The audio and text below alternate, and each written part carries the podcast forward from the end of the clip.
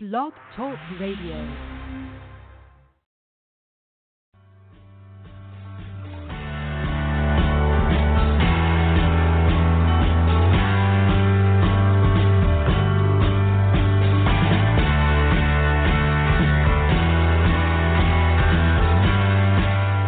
Welcome to the Natural Running Network.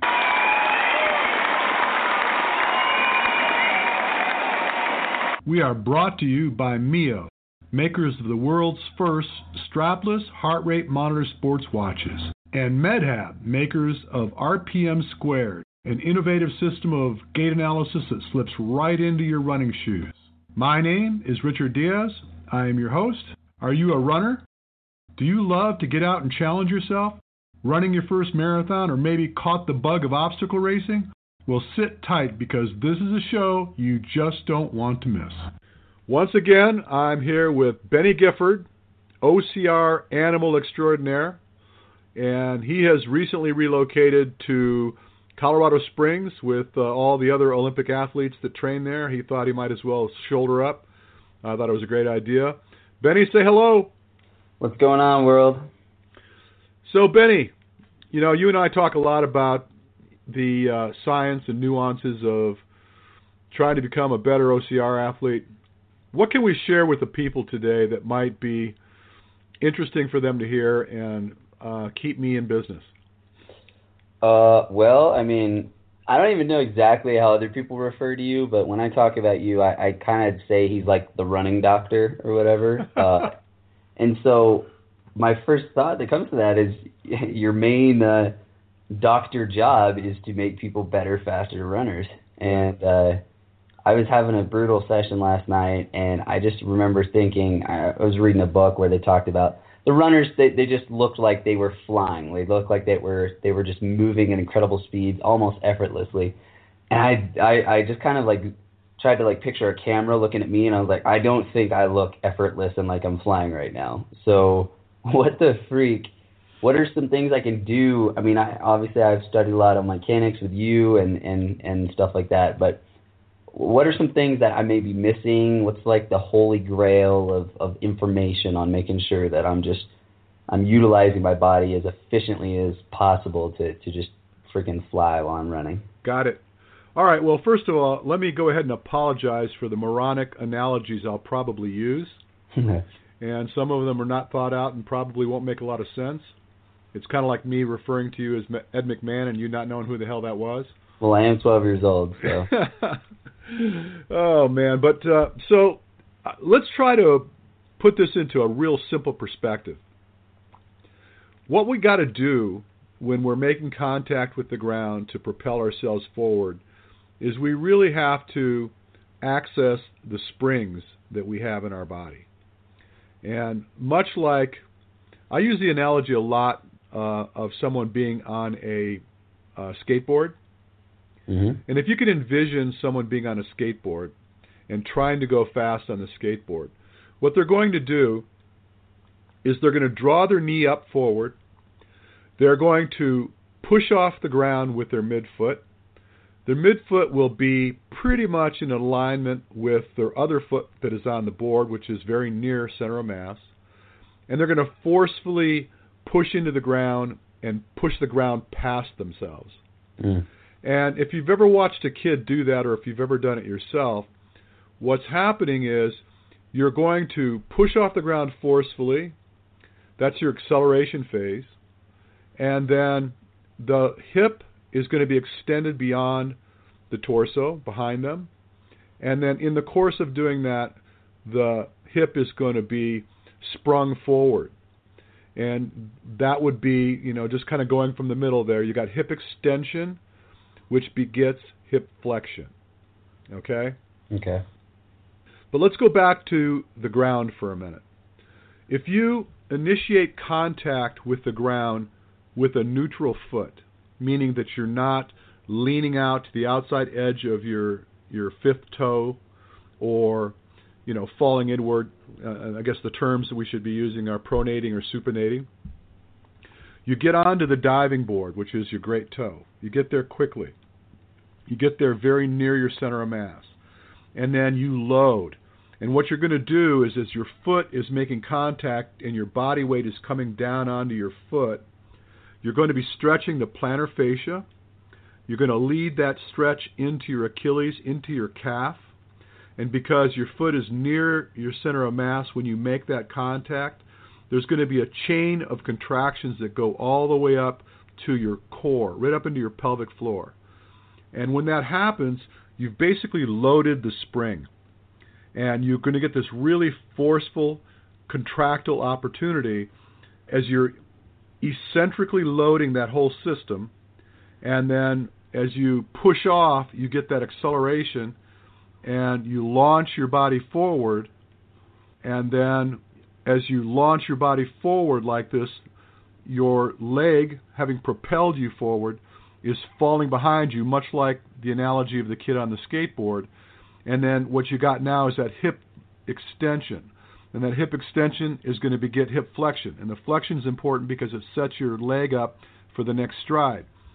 So commonly, I will tell people when I'm working with them in the lab to pick their knee up, pick their knee up, pick their knee up, because if they get their knee up a little higher in the course of their gait, what ends up happening is their their knee is opposing gravity, and the gravitational forces are going to push down on the top of the leg, and it's going to add to that force production off the ground.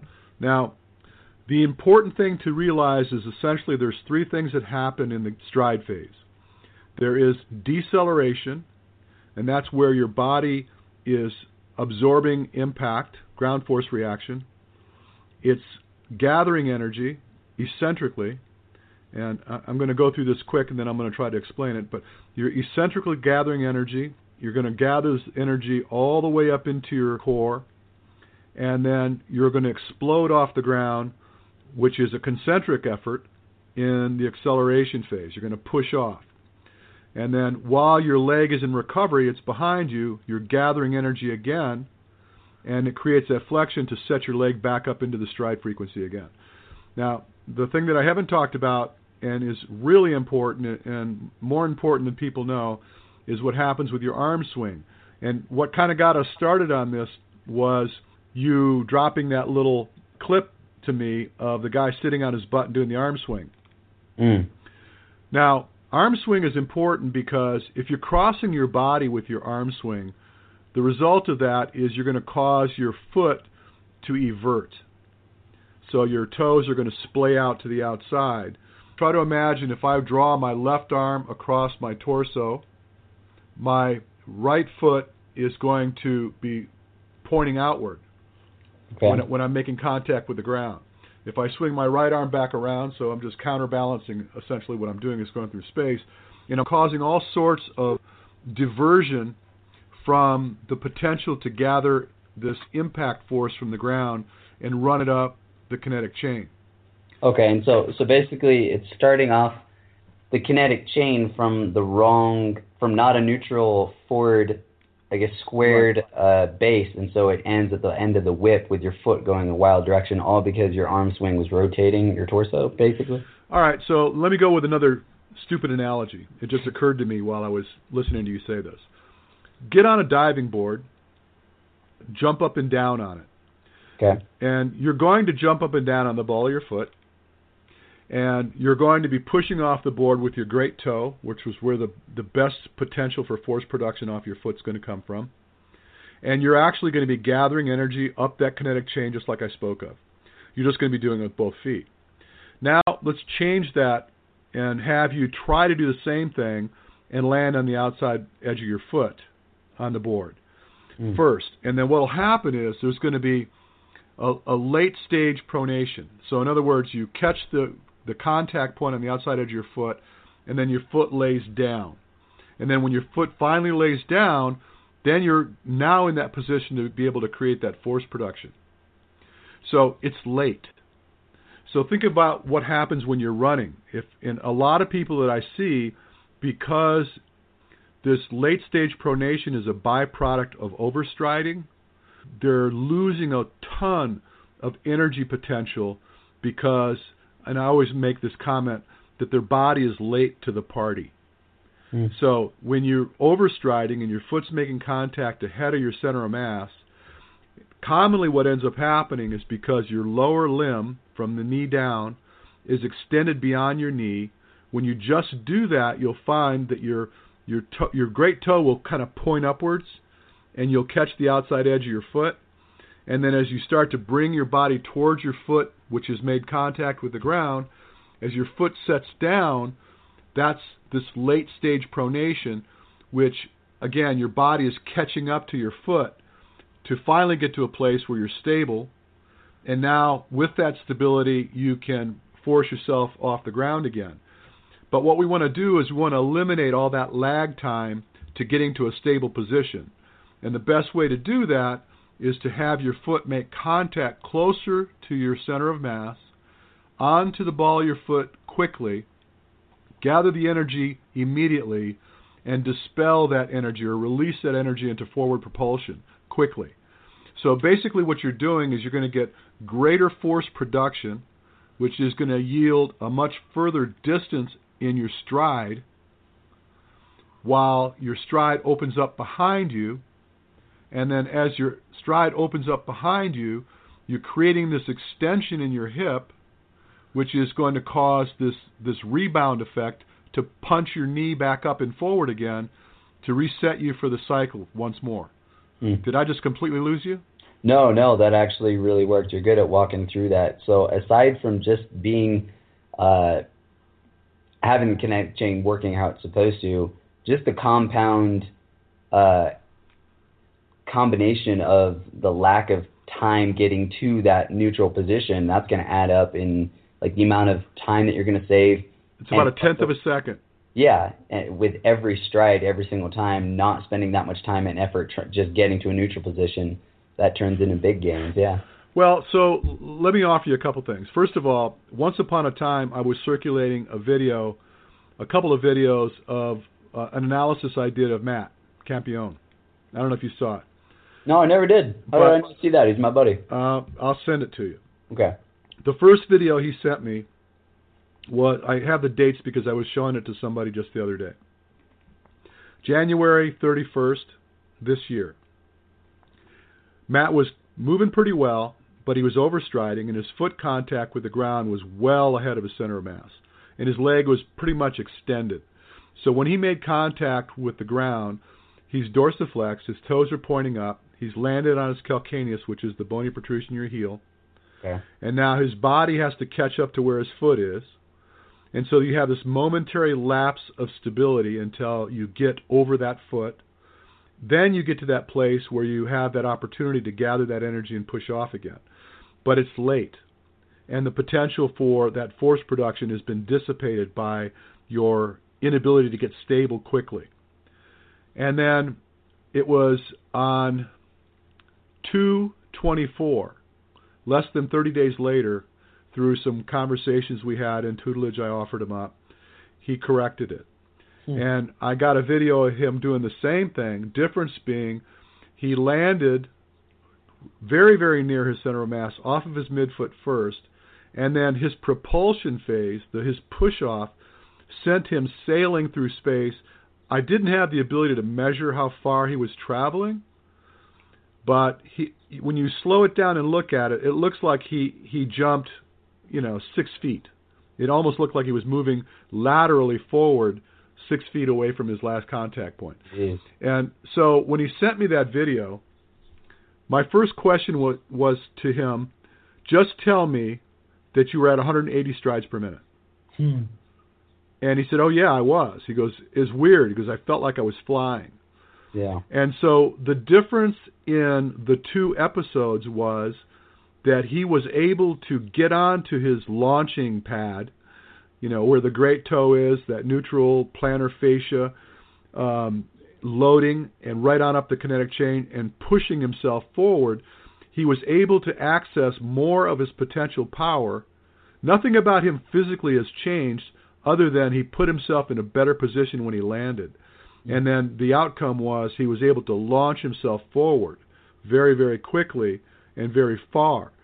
So, you know, I always talk about stride frequency and getting people to try to adopt uh, 180 strides per minute with their running. And where a lot of people get confused with that is they they end up getting very choppy with their stride frequency because they're trying to make their stride shorter. And when they try to make their stride shorter, what happens is it's just impossible to go fast like that. And it's very expensive. Your heart rate's going to go through the roof. Mm. But he was able to probably gather, and I'm just hypothetically offering this up, but he probably gathered about six to eight inches further distance per stride at less cost. And for uh, and for somebody like Matt with his little midget limbs, that's a big that's real important. well, yeah, and you know, and by the way, since you brought that up, I have guys that are short that struggle with this, and mm-hmm. they're always asking me, you know, what do I got to do? Because I always talk to them about opening up their hip angle, mm-hmm. and the idea is to cause the trailing leg to open up behind them because it's like loading the spring. It's a really important element in the process. When you get that hip to draw back like that you're getting into some very, very powerful tendons and ligaments and musculature in your psoas muscle and your hip flexors that are going to really forcefully draw you back into space. And it's like resetting that knee. So your knee will actually raise higher and higher and higher relative to the force that you generated off the ground. Mm. And the higher your knee goes up and forward, the further and longer you'll you'll stride. And so it seems like a lot of stuff to think about, but if you just kind of narrow it down to the the key elements here, it's all about getting onto the appropriate springs and use them to the best of your ability. Uh, where a lot of people are late to the party with their contact points, and or they cause confusion with their upper body. So if you're throwing your arms side to side, or you got some kind of weird arm swing, you're really causing a lot of confusion and disruption in, in how you're going to make contact with the ground. Yeah, I, I sent you that clip this morning because I don't even I can't even remember. I got a terrible memory. I think it was yesterday. I saw a video somewhere about uh, it was probably an ad on Facebook about arm swing in sprinters and things like that. And I would assume that it's going to be the same thing as with more of an endurance style athlete. Um, maybe not as not quite as high or as drastic. Um, but um, arm swing has been the hardest thing for me to. I, I just feel weird. Um, it does not feel natural at all. Which I mean, it shouldn't, especially because my entire well, because my whole life I've been running incorrectly. It's it's gonna feel weird. Um, but uh, yeah, I've I've really noticed that that was one of the main things you corrected with me was when I was swinging my arms across my torso. I was basically running on like a tightrope. I was running on a line. My legs right. were this instead of the piston, kind of forward and back. Right. So what ends up happening is you're absolutely right. Your leg will cross over your center line. So if you were like to divide your body in half from a frontal plane, your left foot is traveling in the neighborhood of where your what right foot should be traveling. I have people that do this that actually kick themselves when they run. they, you know, they their heel will catch their calf. Yeah, on the way up. On the way up, yeah, and um, you know they they don't know what it is. They're always trying to think about what can I do with my foot contact to correct this. Where in fact what's happening is they're driving their legs across laterally because of the way they're swinging their arms. Yeah. So it's simple. If you just kind of cross your arms in front of your chest back and forth, you see your hips are going to wag back back and forth along with it. So realize your femurs are attached to your hips, and you're actually driving your legs across your body. And so all that disruption, it's detracting from your potential to gather more force production off the ground. So you really just, and, and I, again, I apologize for the stupid analogies, but if you've ever played tennis, if you've ever hit a baseball with a bat, you know that when you get to that sweet spot, that the ball travels much farther, much faster. And when you hit it wrong, it may still travel, but it might go off into a tangent direction it may not be as as uh, far a drive or as forceful a drive. And so it's a function of really kind of getting to the sweet spot and aligning all the joints in the correct patterns and gathering that energy. Yeah, and one of the main takeaways I got that that was a quick almost sum up of what I learned from from you on many of the occasions was I stopped focusing on my trying to fix my foot strike because that was the symptom of that was like that was the extension of what was going on at the beginning of the kinetic chain. So I started focusing it on the top of the whip so that the end point is going to work better. So I started with my arm swing and I've noticed when my arm swing uh, is correct, everything else is because then my hips are not firing at a rotated way, so I'm not doing any crossover. Um, well, the two things I focus most on are that 180 steps per minute to make sure that I'm hitting. Because honestly, if you're running 180, you will you will feel stupid. You will know you're doing something wrong if you are overstriding at 180 steps per minute. Uh, and so if I just make sure that I'm hitting that at least 180 steps per minute and I've got my arm swing correct, then I don't worry about where my foot is hitting necessarily because if everything's firing correctly, then my foot should be landing correctly. Right.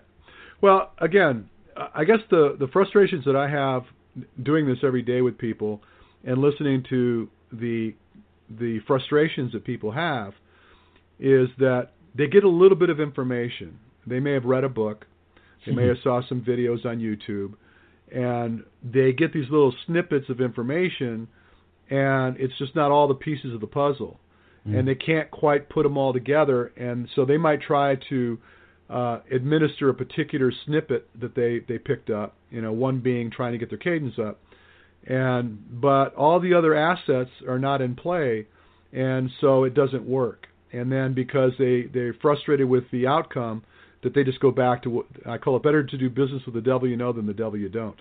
Yeah. As a matter of fact, I had this conversation with one of my clients who came out to visit me and everything was going really well when he was with me, but he went back home and he was working on some things and he he pleaded with me. He said, "Look, uh so I know that my stride frequency before was really slow, but I got it up to about 172 strides per minute now so is it okay that I just kind of hang there for a while and then eventually get back up to 180? I said, no. I said, the reason why you're not able to get to 180 and you're only able to accomplish 170 is because you're still overstriding. It's just taking too long for your foot to get back in play because you're you're tossing your foot forward to your knee.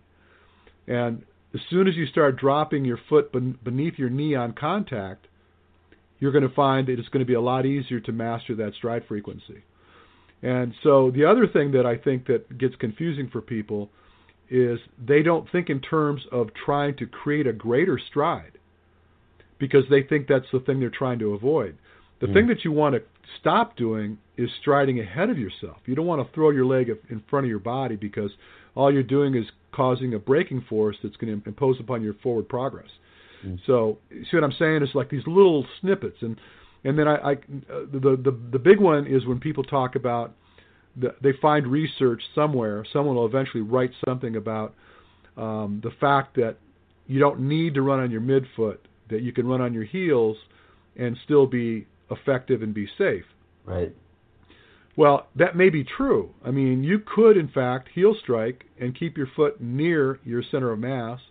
And the key to reducing the the uh, stress points at the ankle, knee, and hip is not to overstride because you're you're imposing that braking force and you got three to five times your body weight slamming into those joints. So mm. just sucking that foot in closer to your body is going to be better for you. But what I think they're missing, and I, I would argue to the death, is that when you land on your midfoot, the chain of events that occur and the potential energy gathering and the energy release opportunities are far and away greater than what would happen if you land on your heel. Because when you land on your heel, odds are you are going to offer up some late stage pronation, even if it's close to your center of mass. So you're, you're first of all you're landing on dead space because your calcaneus is not attached at that point in the road to any connective tissue that's going to provide you with that that, that energy return. Right. And so you just, just you're dispelling that opportunity to gather that energy down at that part of the limb, and you're going to be a little late with your opportunity to gather the energy up the kinetic chain. And so you you want to be on the ground a little bit. I want to be clear how I say this. When you set your midfoot down on the ground, your heel is going to light down. You're not going to stay up on your toes. And you should be glued to the ground until your knee is extended beyond your great toe. Mm. All right? So if you find that you're having to pull your foot off the ground earlier than that, it probably suggests that you don't have enough ankle mobility. You're tight in the ankle. Mm. And so you are not allowing yourself to get to this stability that occurs when your heel finally lights down to the ground in the stride frequency. Right. I want to just clearly put this back out there. There's three things that happen in the gait cycle. You're going to create an eccentric contraction, which is elongation under load. So you're stretching muscle under tension. You're stretching ligaments and tendons under under tension, which is like, you know, grabbing a rubber band and pulling on it.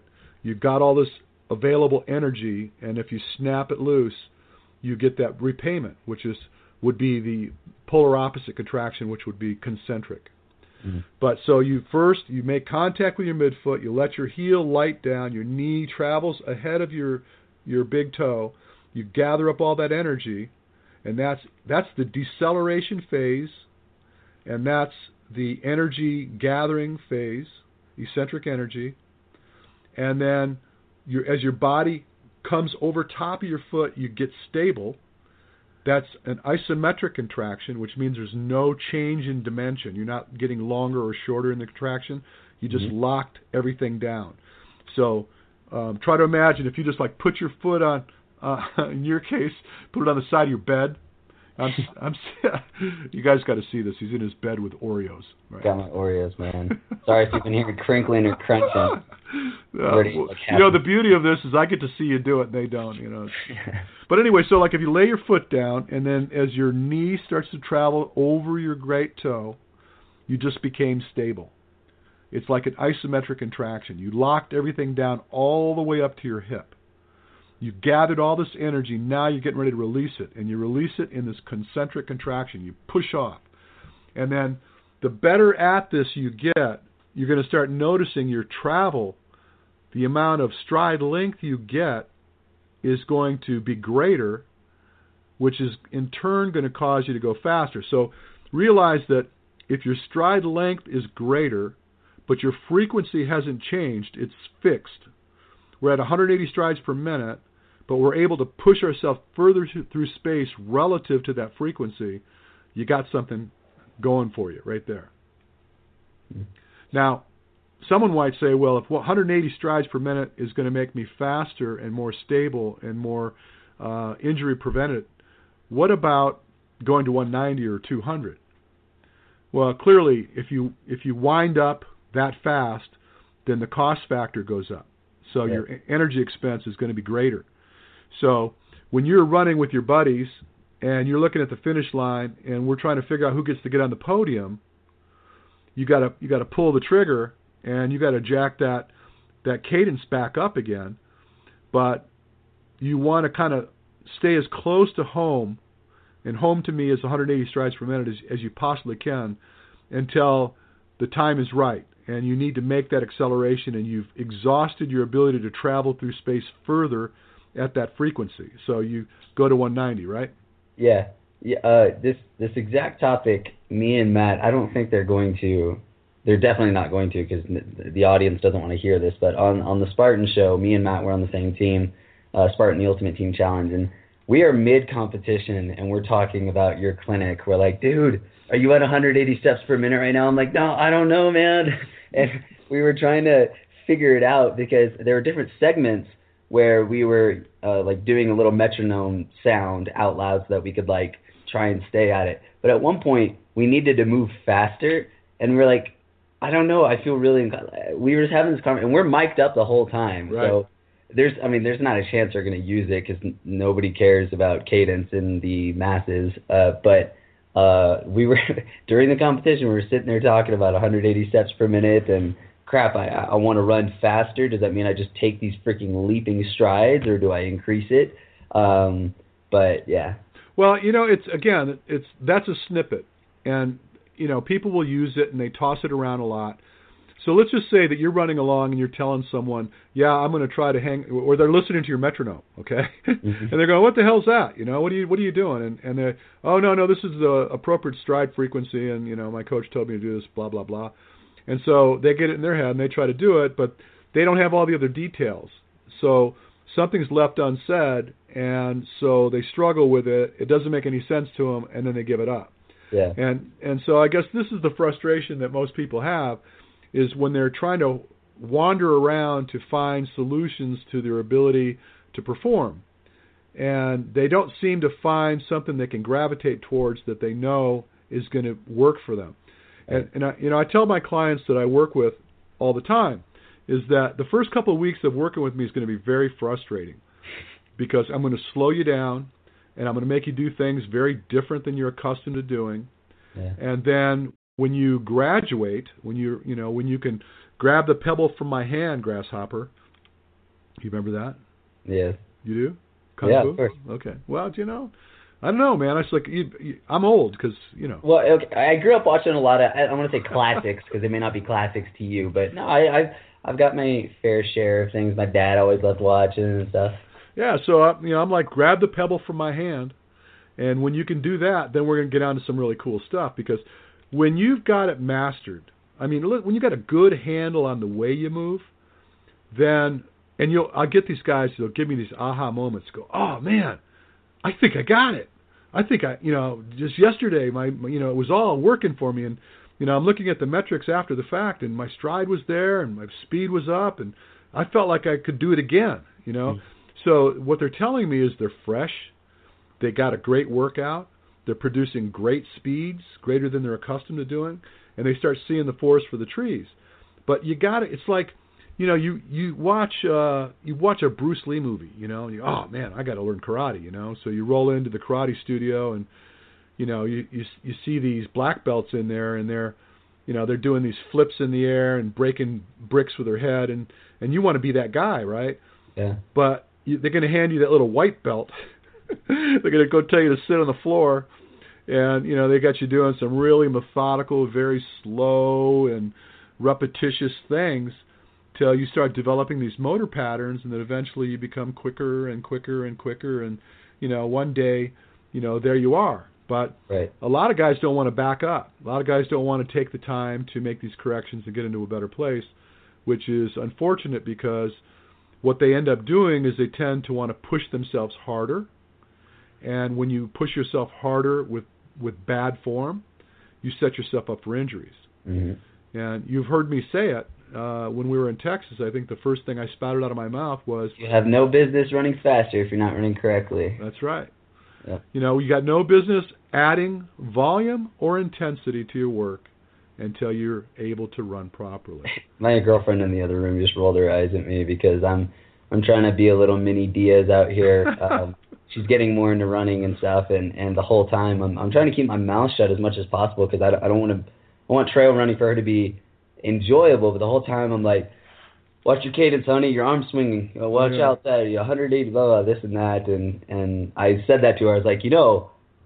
Richard Diaz says you have no business running faster if you can't run correctly. you know, on that note, my wife has worked with me uh, doing clinics for I can't even tell you how many years, and she's gotten to be a really pretty good coach. Mhm. And when I ask her to perform, she runs really well. Right. um, but she's not someone that would do a race. She she has never registered for a race Hmm. and has no interest in doing any kind of a race. And I and I fought her tooth and nail about it, and just no way. But when we're running together, she gives me crap. and, and what I tend to do is uh, I look down, and part of the reason I look down is because I'm not comfortable picking up my left foot. And I, I had, you know, not to go into a, another rant, but I had a pretty serious uh, spinal cord surgery about 12 years ago. So I've got some resident nerve damage in my left leg, which causes the leg to get a little lazy, and there's not a lot I can do about it. yeah. But uh, I tend to look down just just to see, make sure I'm not going to kick something and and do a face plant, which is something I used to do a lot of. so she'll come up behind me, and I hear this head, head, head, head, and I'm like, oh God, get off me, man, you know. But she's uh she, she goes, you got your head down, you got to pick your head up, and you know she's correcting me. So Mm. yeah, I get it. I mean, we we all become the running form Nazis after a while, and once Yeah. you kind of get it and you know what you're trying to do, and you see other people running and you know they're hurting themselves, it's uh it's hard not to say something. Uh, I'm usually pretty good. I don't usually try to correct people I don't know. Mhm. You know, I don't like getting there. Hey, dude, wait a minute, man. You should. I never do that. I just let them do what they're doing and just, you know.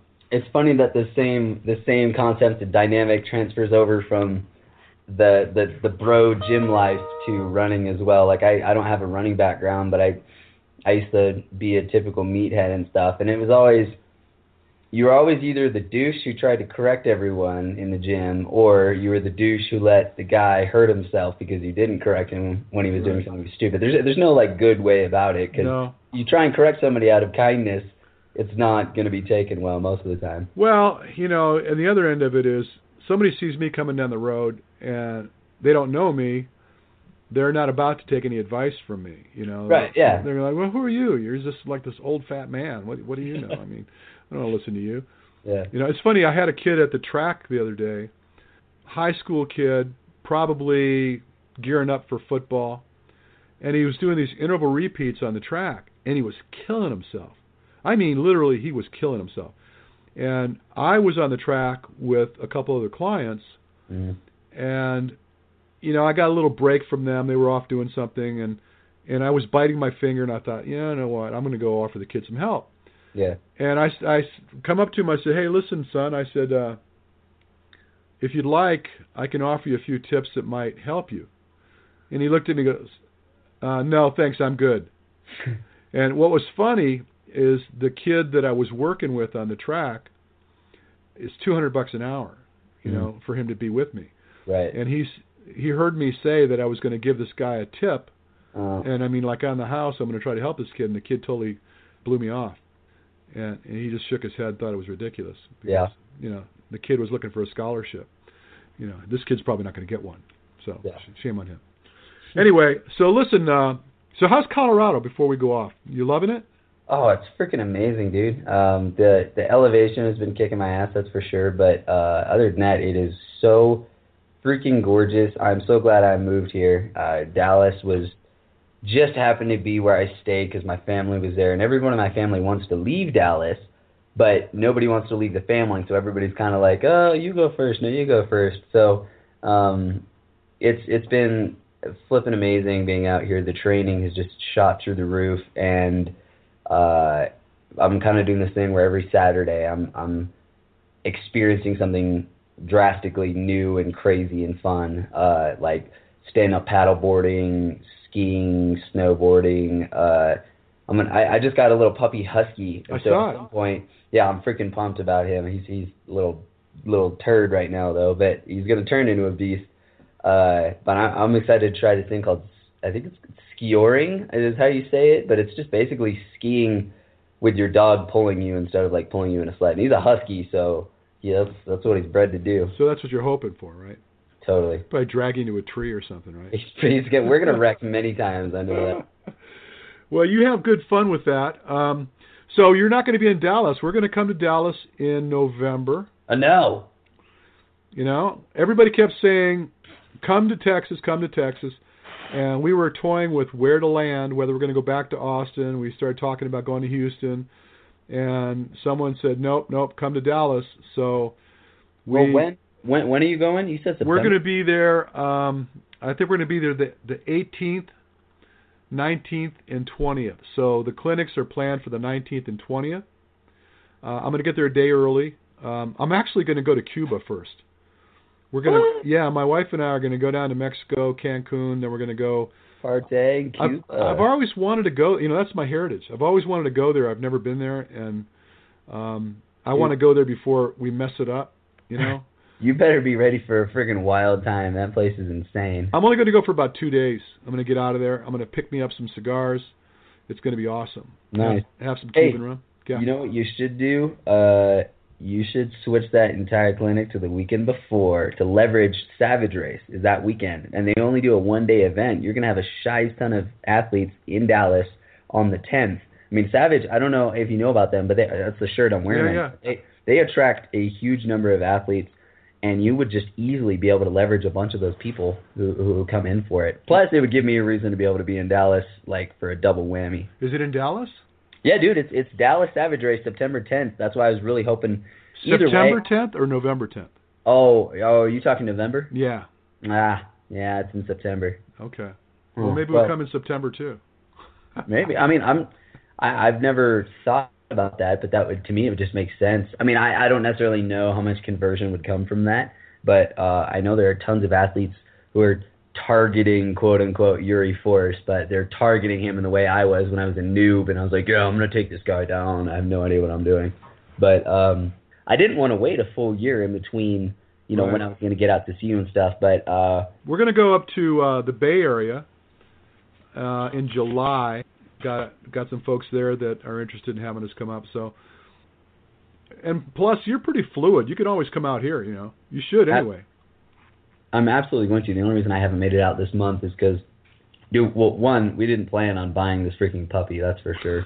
Uh, that wasn't supposed to happen for like another three months, but we kind of just. It was like one of those love at first sight things. We're like, oh crap, we gotta get him. Uh, and he, it's literally like raising a freaking child. It's it's insane. Every hour on the hours throughout the night, doesn't matter what time it is, you gotta take him out. Um, but anyways, as soon as all that calms down, he is, uh, or as soon as that comes down, I'm, I'm coming out there as, as soon as I can. Well, that would be good. We'd love to have you out. So, going to close this puppy down. I guess since we've been talking about the clinics, I should let people know how to find out about it. If they go to naturalrunningcoach.net, they'll find details on the clinics, the dates, where we're going to be. When, actually, I'm doing a clinic this weekend right here. Ugh. So, uh, you know, I'm all about it. It's like it's my I'm like a one-trick pony. It's like gotten to be the only thing I do these days. Uh, anyways, um, my plan is to get out there, and then I will be attending a lot more frequently. Yeah. Well, um, you get around here for a while, I'll make you fast. Make you really fast. Sold. All right, buddy. Thanks for doing this with me, and uh, enjoy your weekend coming up. No problem. Thanks a lot, Richard. Okay, talk to you soon. Well, friends, it's time to bring another show to a close. Be sure and tune in to us next week. We've got a lot of great content in store for you. I want you to tell your friends to check us out. You can always find us on Facebook. Simply go search the Natural Running Network, drop us a message. I'd love to learn more about you and the things you do. And until then, you have an amazing day.